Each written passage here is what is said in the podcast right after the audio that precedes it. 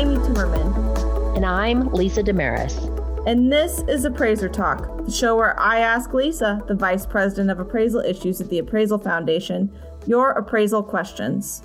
We answer questions from every corner of the appraisal profession, from consumers to appraisers and real estate to business valuation. Welcome to today's episode. Believe it or not, Lisa, today marks our 50th episode of Appraiser Talk. It's hard to believe we've already been at this for nearly a year now. For today's question, we're going to take a look at the qualification criteria for personal property appraisers. Lisa, what are the personal property appraiser education and experience requirements?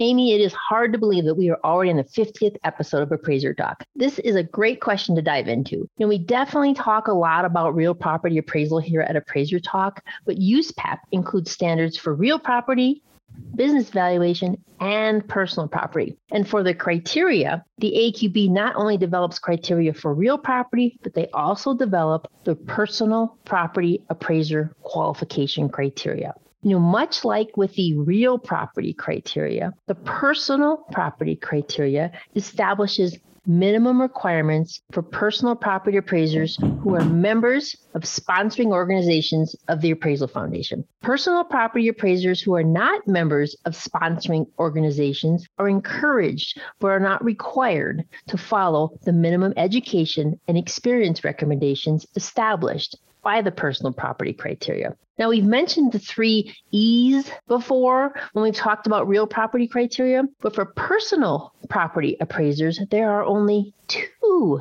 E's education and experience. There is no exam. Okay, so what are the educational requirements to qualify to become a personal property appraiser? Uh, personal property appraisers are required to have 120 classroom hours on personal property appraisal specific coursework, as well as 30 semester credit hours from an accredited college, junior college, community college, or university, or an associate's degree or higher in any field.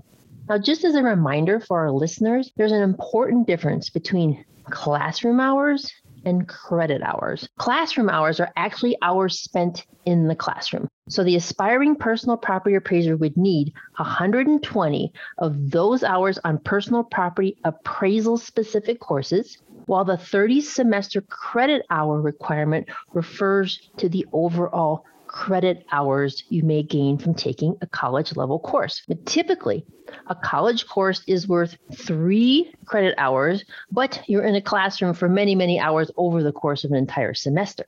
That makes sense. And it's a really important thing to remember when looking at these requirements.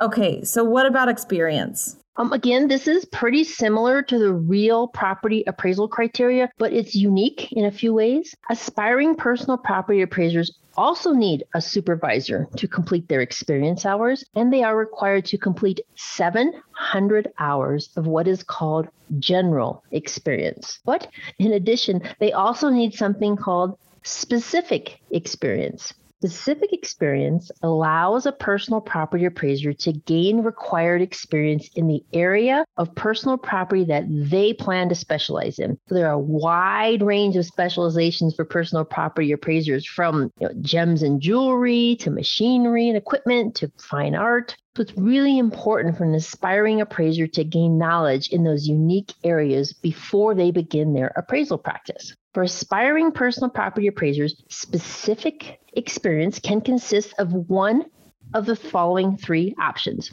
A minimum of 1,800 hours of market related personal property appraisal experience, you know, which is kind of like the equivalent of um, one year of full-time work allowing for holidays, performing any aspect of valuation services as defined by USPAP, of which at least 900 additional hours are in an area of specialization. Or option number two is they can have a minimum of 4,500 hours of market-related personal property non appraisal experience, which is that's basically the equivalent of two and a half years of full time work, again, allowing for holidays in the areas of specialization.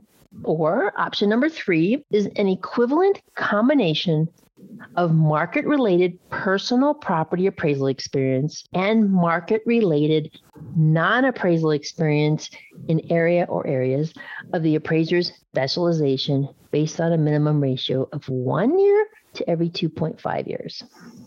Thank you so much for joining us today. We hope you'll tune in each week to Appraiser Talk. You can send in your questions to me at amy, A-M-Y, at appraisalfoundation.org, and you might just hear us answer it in a future episode. And don't forget to hit that subscribe button so you don't miss an episode. Appraiser Talk is available on Spotify, Apple Podcasts, or wherever you get your podcasts.